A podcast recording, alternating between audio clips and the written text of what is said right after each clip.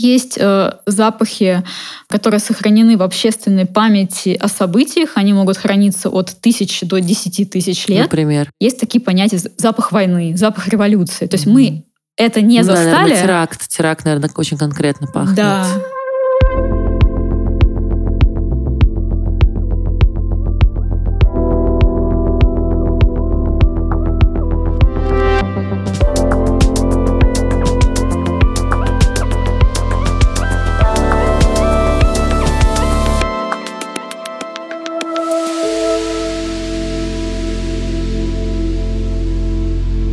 Всем привет! Это подкаст «Что такое любовь?», где мы пытаемся разобраться, что же все-таки такое не расплакаться. Меня зовут Полина Милушкова, и сегодня а, в нашей импровизированной студии парфюмер, основатель бренда «Этер» Маша Бубнова. Привет, Маша. Привет, Полин. Спасибо, что пригласила. Ой, я вообще так волнуюсь, потому что наш первый выпуск. И сегодня мы будем говорить о том, как связана любовь и запахи.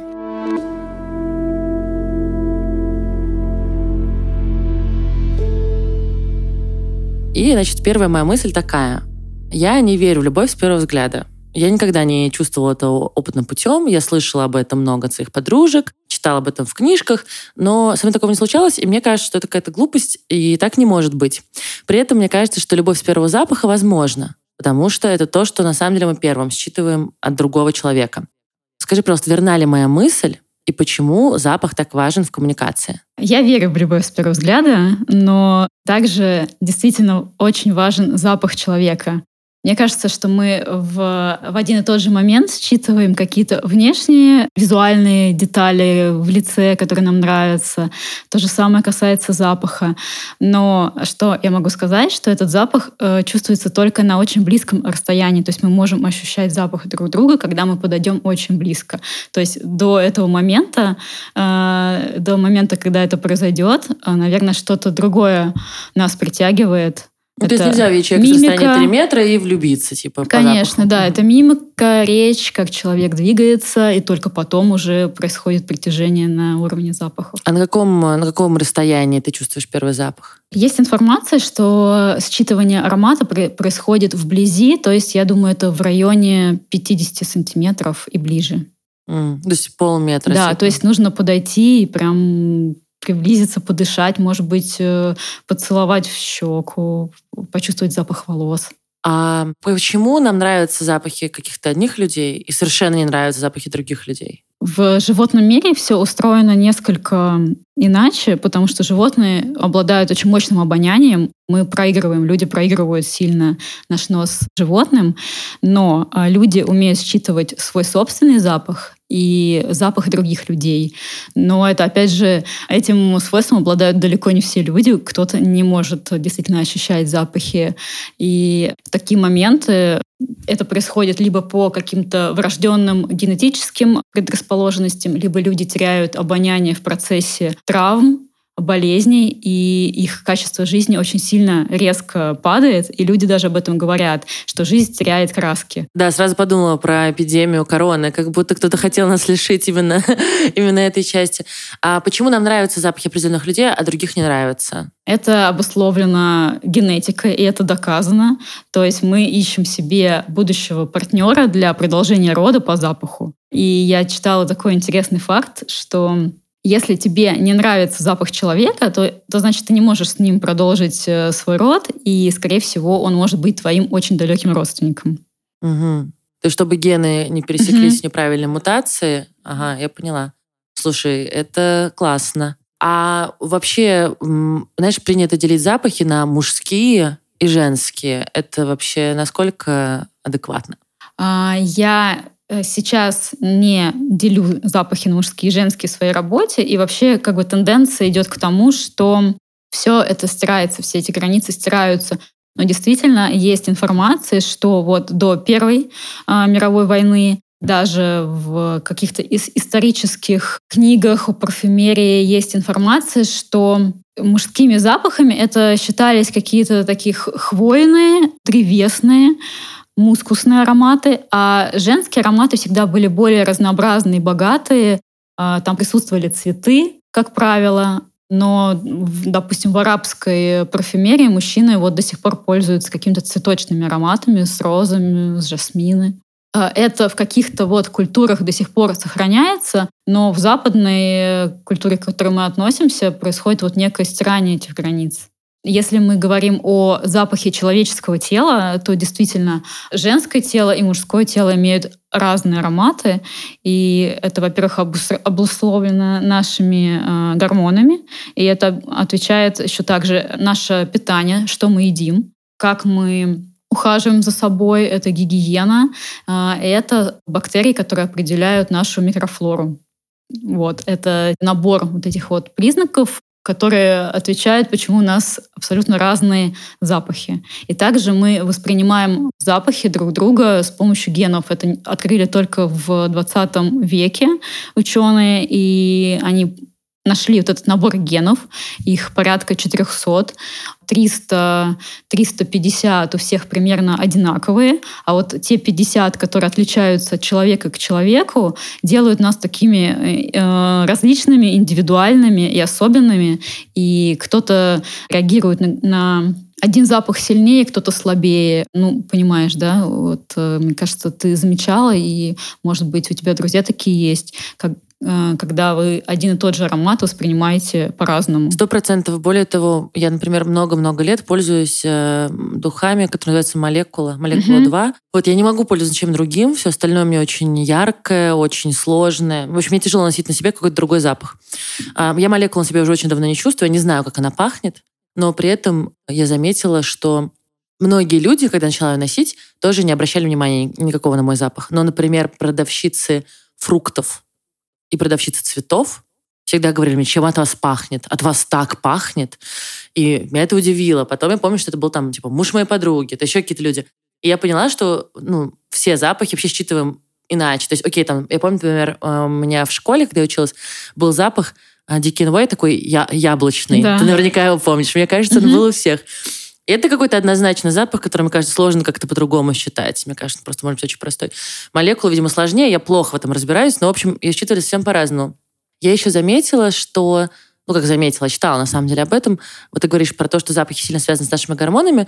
И я читала про то, что э, женщина как бы сильнее всего пахнет, да, и она более привлекательно становится в этот момент. Момент овуляции, да, то есть это тот момент, когда самка готова к оплодотворению, а мужчины пахнуть сильнее, привлекательнее для женщин, когда э, происходит, например, выброс тестостерона. Не знаю, что может произойти, драка, не знаю. Тут появляется сериал «Бригада». Спорт в зале. Вот, и видно, что у меня токсичное окружение, у тебя нет. У меня первый приходит в голову драка. А, а чем как бы в этот момент, э, чем-то другим мужчина и женщина пахнут? Или, или нет? Знаешь, э, информация спорная и э, абсолютно недоказанная. В животном мире действительно есть некие а, молекулы феромоны, которые привлекают самца на самку. Это исследовано и это доказано. Но в человеческом мире все настолько сложно. То есть вот феромоны, они работают э, сильнее у животных, нежели у людей. И э, млекопитающие, то есть мы, люди, имеем слишком сложную организацию, чтобы такие простые молекулы могли вообще на нас влиять. У людей практически невозможно проверить действие феромонов, опыт общения, личные предпочтения, а также отсутствие рефлекторных реакций нарушают всякое тщательное контролирование этого исследования. То есть не, нельзя адекватно поставить исследование потому что очень много факторов э, отвлекающих от этого. Ну, то есть все эти духи, mm свечи с феромонами, которые продаются в шопах, фейк. это фейк? Ага. Да, это фейк. Но, а, например, э, действительно были э, поставлены исследования, когда э, женщинам давали нюхать футболки спортсменов, и это возбуждает. Но опять же, что там возбуждает и всех ли женщин, ну это как бы очень сложный, сложный такой момент, который сложно, как сказать, отследить. Ну, понятно, да, что мы слишком, мы слишком сложные. Нет, это все как раз понятно. А я правильно понимаю, что пот — это типа мускус, грубо говоря? Мускусные группы ароматов? Пот, э, свежий пот, он не имеет никакого аромата вообще у человека. А когда он начинает взаимодействовать с кислородом и с бактериями и начинает разлагаться, только тогда у него появляется аромат, э, тот, который мы знаем. Вот. И опять же, это еще зависит от нашего питания. А если мы едим чеснок, то чеснок у нас как бы выходит из организма до двух дней. Ого. Мгм. А что нужно есть, чтобы пахнуть приятно? Вообще лук, чеснок, как известно, это очень такие отталкивающие продукты. Но отталкивающие они потому, что они убивают бактерии. Собственно, все ароматические свойства трав и специй создают в- растении защитную функцию, чтобы э, насекомые не подъедали эти растения, грубо говоря так. И на человеческий организм специи оказывают точно такое же антибактериальное, антисептическое воздействие. Все специи или какие-то конкретные? Все. Почти все, да. И что нужно есть, чтобы пахнуть приятно? Скорее всего, э, продукты без какого-то очень сильного запаха. Это фрукты, овощи, вот какие-то вот чистые, свежие. Мгм. Подожди, вот про специи очень интересно. То есть, грубо говоря, чтобы держать вообще свою бактериальную среду в норме, там, грубо говоря, да, там лучше пить кофе с корицей? Или как? Как это работает? Куркума очень антисептическими свойствами сильными обладает. В принципе, перцы тоже. Корица м, тоже очень сильный антисептик. Используется даже в очистке зубов. Мгм. Слушай, как ты относишься ко всей этой эзотерической теме вокруг эм, специй, запахов? Объясню, например, в какой-то момент я прочитала, что корица — это денежная специя, и, короче, я думаю, ну ладно, если я могу себе так помочь, то я буду пить кофе с корицей. И долго я пила кофе, например, только с корицей. Ну и все эти там классические штуки про то, что роза привлекает мужчин, иланг-илангом египтянки сводили с ума и так далее. Мы не берем крайние случаи, типа обмажешься, не знаю, маслом базилика, купишь квартиру, но в целом вот эти штуки, они могут на что-то влиять? Или это совсем все как бы выдумка? Я слышала другой миф, э, что пачули — это запах денег, потому что исторически э, эфирным маслом пачули смазывали деревянные сундуки, где перевозили шелковые ткани. То есть они защищали таким образом шелк от э, подъедания э, какими-то, видимо, молью или жучками. И поэтому, когда открывали эти сундуки, первое, вот, что ощущалось, вот этот запах такой древесно-бальзамический, пряный запах пачули. Вообще очень много спекуляций, э, на мой взгляд, вокруг ароматерапии и свойств масел. Э, То есть я а, отношусь к этому достаточно осторожно, потому что не про все масла что-то доказано учеными. Вообще ароматерапия сейчас набирает э, большие обороты в мире. Во Франции даже можно в аптеке по рецепту от врача получить э, лавандовое масло для лечения, Ого. для нормализации сна, для успокоения. Э- Это действительно доказанные свойства лаванды. А, Многие хвойные имеют э, антибактериальные, антисептические свойства. То есть Ну, можно спокойно, дышали, спокойно можно делать ингаляцию. Да, Мгм. это действительно рабочие, рабочие, сильные, классные масла. Но а, сейчас э, появляются такие мошенники, которые людей, например, лечат от онкологии эфирными маслами. То есть вот к этому нужно очень осторожно относиться и ни в коем случае не пить эфирные масла внутрь, потому что такое вот можно встретить сейчас даже в интернете. Чтобы принимать какое-то масло внутрь, нужно посоветоваться с врачом, и масло должно быть получено чистейшим методом производства, то есть это дистилляция, и нужно знать э, места произрастания, то есть такие вот э, масла терапевтического свойства, а, их создают на каких-то мини-плантациях, мини-фермах, где ведут э, экологическое земледелие. Ну, типа органическое тоже, да, производство? Мгм. То есть в Леонардо лучше масла не пить? Не то, что не пить, их даже лучше вообще не покупать для домашнего использования. Да, почему? То есть даже, например, ванну нельзя это добавлять? Я даже не знаю, стоит ли сейчас вообще об этом говорить, вот так в подкасте. А, Но я могу сказать свое мнение, а, что, допустим, аптечные масла или Леонардо масла а, — это, скорее всего, подделка. И эти масла либо реконструированы из э, молекул, а, либо они разбавлены чем-то очень сильно, и поэтому они уже не имеют то- той самой э, терапевтической природы, и свойств э, для того, чтобы ими лечиться и даже использовать их дома. Что можно делать с такими маслами, я не знаю. Может быть, кто-то использует их для хобби в качестве ну, добавки в свечи. М, Вот, может быть, кто-то моет с ними пол. Вот. Но э, для... дышать ими не стоит? Дышать не стоит, и тем более не стоит наносить их на кожу, и на- ванну, и в крема. Ну вот, а я заболевала все время маслами, теперь я буду знать. А, подожди, вот ты мне еще рассказывал, мне кажется, что... Но при этом иланг-иланг действительно как-то считался каким-то дурманящим ароматом, э, которым привлекают противоположный пол. А, есть э, группа цветов, белых цветов, в которых есть молекула индол. Именно она отвечает за вот этот вот животный наркотический а, подтекст этих цветов. Из-за этого они для нас такие притягательные в аромате. Нам приятно их вдыхать. А, в какой-то момент мы можем понять, что они настолько гипнотические, что мы в этот аромат э, погружаемся и начинаем терять себя, то есть забываться. Это именно вот этот знойный наркотический эффект этих цветов. И в какой-то момент может начать болеть голова, потому что их очень много. Это такие цветы, как жасмин, иланг, э, лилии. Наверняка вот у каждого какие-то свои есть такие цветы. Это может быть сирень. Кто-то очень любит, кто-то может не переносить Сейчас сирень. так цветет черемуха, что я просто mm-hmm. офигела. Я проходила мимо дерева, и мне прям захотелось да. просто остановиться там. По поводу одурманивания запахами, мне кажется, у всех была большая страшная первая любовь. Вообще, у меня тоже была. Мне было 20. И э, я влюбилась в мужчину, он был старше меня. У него был запах, я уже даже не вспомню, что это за бренд, но я помню, что меня очень этот запах впечатлил.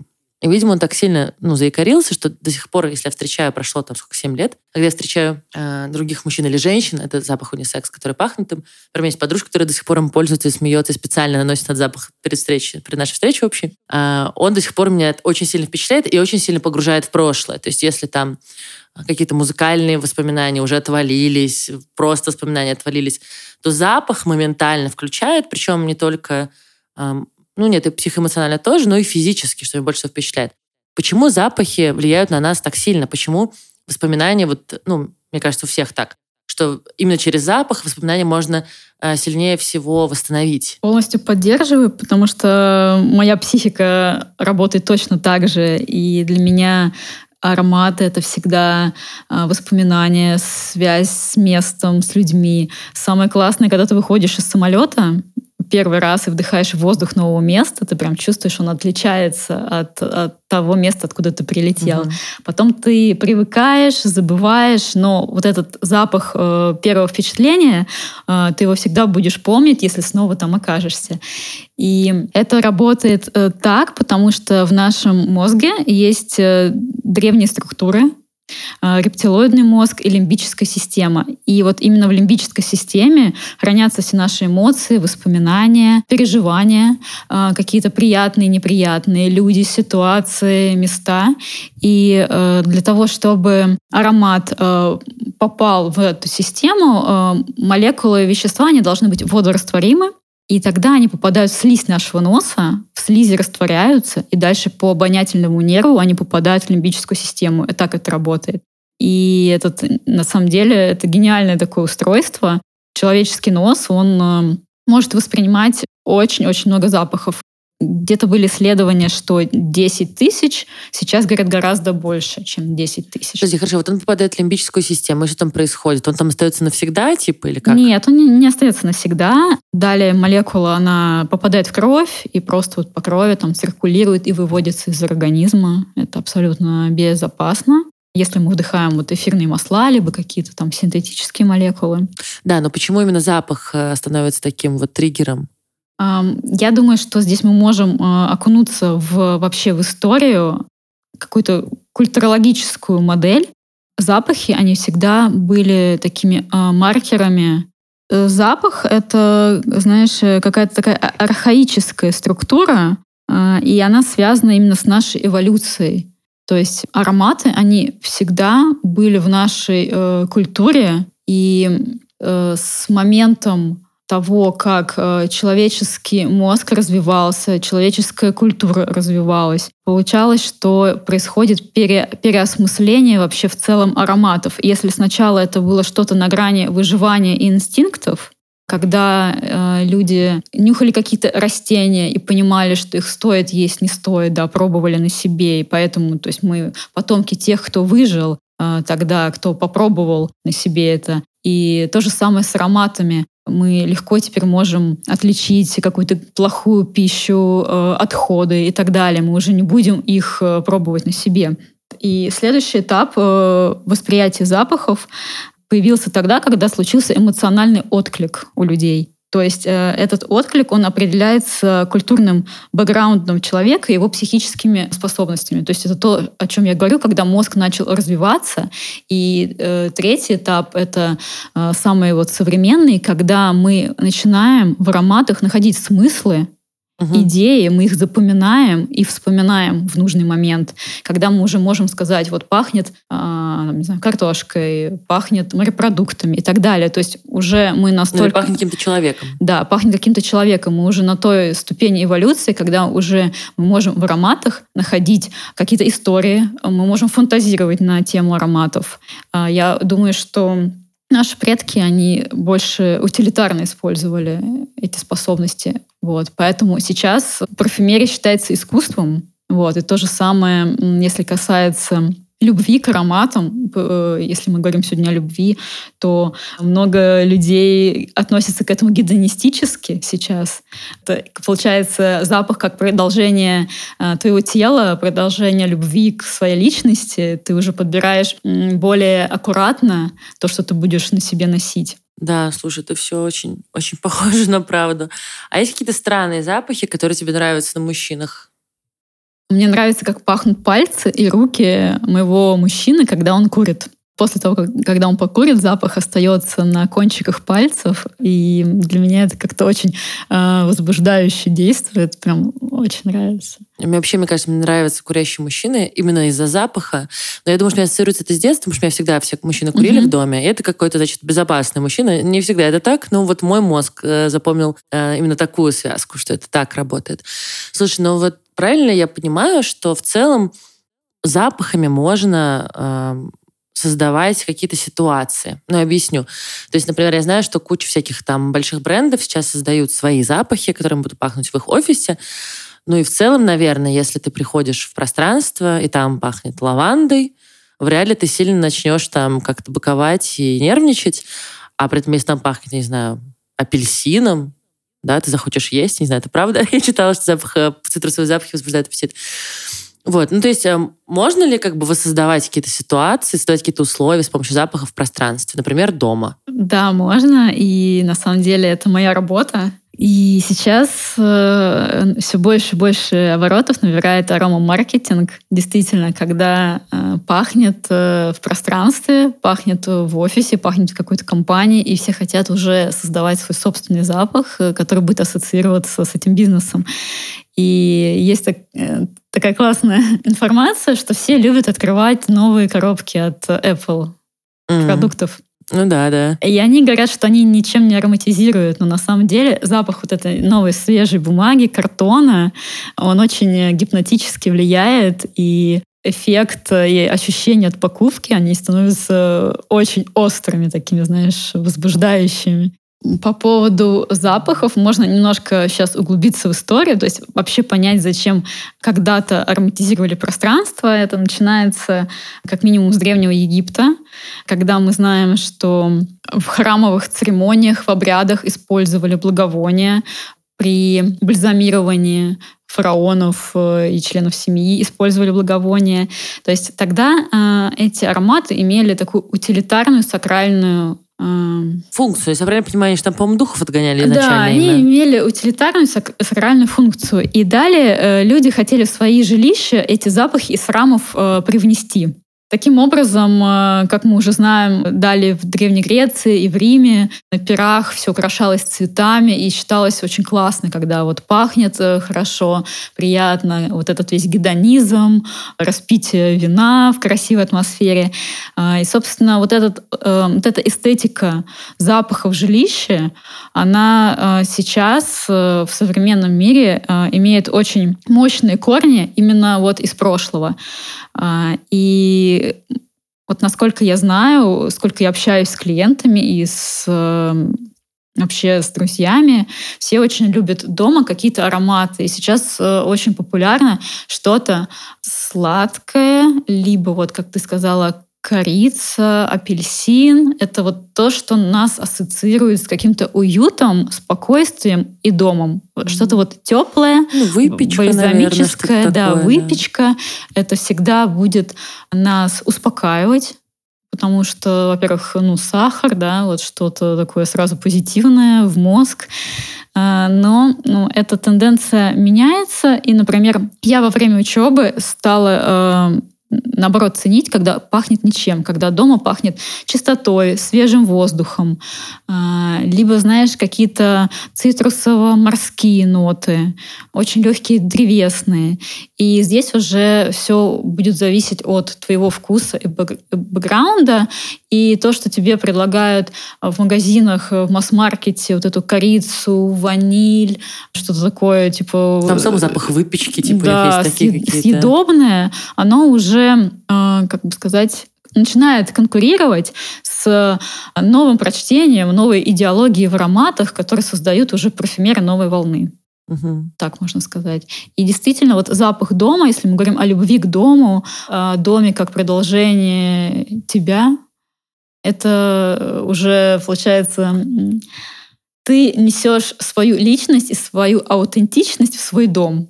И то есть люди, которые приходят к тебе в пространство, они считывают, а, кто ты, что ты любишь, а, как пахнет твой дом, как ты за ним ухаживаешь. А, то же самое с пространствами магазинов. Очень классно, когда бренд создает э, аромат своего пространства. Вот у меня уже есть такие клиенты, которые хотят пахнуть особенно потому что они любят э, определенные ароматы, у них есть определенный взгляд, они хотят транслировать эти ценности другим. Угу. Вот тоже про, про, про как бы влияние запахов на то, что с нами происходит. В космополитенах нашего детства, ну, не детства, может быть, там, какой-то ранней юности, э, все же все время пытаются разжечь отношения в космополитене постоянно. Вот, и они там все время надевают красные чулки и меняют зап... Э, меня... поменяйте духи. Типа, что вот поменяйте духи, вообще другая жизнь начнется. Это насколько правда? Мне кажется, это очень близко к феромонам. Угу. Я не верю, что со сменой парфюма можно разжечь отношения. Мне кажется, это все гораздо сложнее и глубже устроено. Если все, все плохо, все сложно, вряд ли со сменой парфюма ты э, подогреешь интерес к твоей персоне. Ну вот да, мне, кстати, очень понравилась мысль, я вот буду теперь о ней думать, что понятно, что феромоны есть, и все это есть, и, наверное, теоретически, если сменишь запах, что-то в твоей жизни поменяется. Ну, наверное, в твоей, в твоей как личности сто процентов. Вот если начну носить другой запах, я буду по-другому себя чувствовать. Конечно, я буду по-другому там делать что-то еще. Но то, что мы сильно сложнее, чем это все, это прям клевая мысль.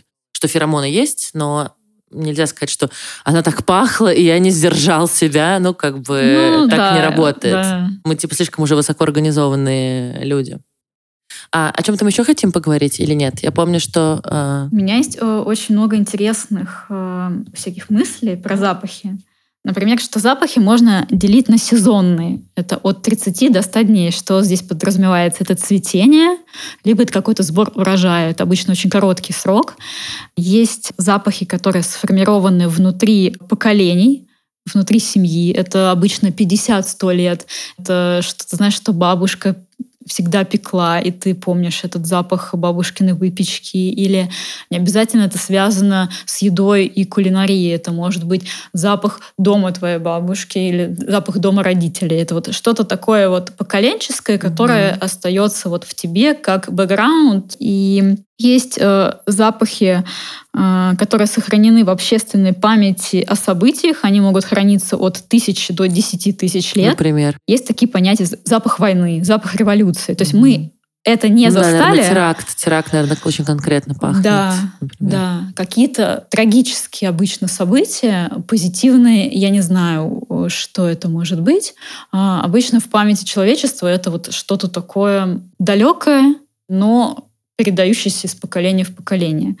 Вообще я хотела сказать, что запахи, их нельзя а, описать. То есть нельзя сказать, это пахнет вот чем-то, да, а, мы можем это описать через эмоции, через температуру, через вкусовые ощущения, через какие-то тактильные, а, текстурные, фактурные. То есть мы можем сказать запах шершавый, пудровый, запах эм, древесный. Опять же, что такое древесный? Это какое-то общее представление нас о лесе. Вот. Поэтому у всех вот такие абсолютно разные эмоции и описания от запахов. И в России э, понятие тоска имеет метафорический запах и цвет зеленый. Интересно. Или, например, э, несвежий и затхлый запах являются поэтическими элементами могилы, склепа и вообще кладбища. Да, про затхлый сто процентов. И это прям про литературу. Интересно, что зеленый, да, типа тоска да, зеленая. Тоска зеленая, да, вот что Потому такое. что, например, же в английском э, вот то, что называется у нас тоской с плином, называется blue. Угу. Типа это у них голубой да, цвет. вот почему так интересно, да? Абсолютно Либо правильно. запах как крови, да, вот голубые крови. Почему-то вот таким образом тоже описывается через цвет э, запах. И это очень интересные такие понятия. Ну, то есть в целом получается вот то, что говорят сомелье обычно, просто обычно заказываешь какое-то шикарное вино, Тебе говорят каких-то, ну, вы почувствуете, там сено, и лошадь пробежала, и пудель вы погладили, и булочка с корицей пахнет. И я все время не понимаю, о чем мне говорят, потому что для меня очень сложно разложить сложный запах на какие-то вот такие куски. Я, я не очень верю, что так может быть. Как, в общем, все сложное, что есть. Может очень быть, сложно потому что сомелье и парфюмерами не рождаются, а обоняние тренируется в процессе жизни. Угу. То есть каждый человек может какой-то момент прийти э, к этой насмотренности, когда ты сможешь разложить э, букет вина, либо парфюм, либо чай, тоже очень парфюмерный напиток, джин, на вот эти составляющие, что там пахнет. Там ягоды можжевельника, там свежее сено, в вине, там сливы. Есть понятие минеральность вообще в целом, понятие минеральность в вине. Это очень тяжело описываемые понятия. Обычно у нас минеральность — это море, водоросли, какие-то ракушки, рыба.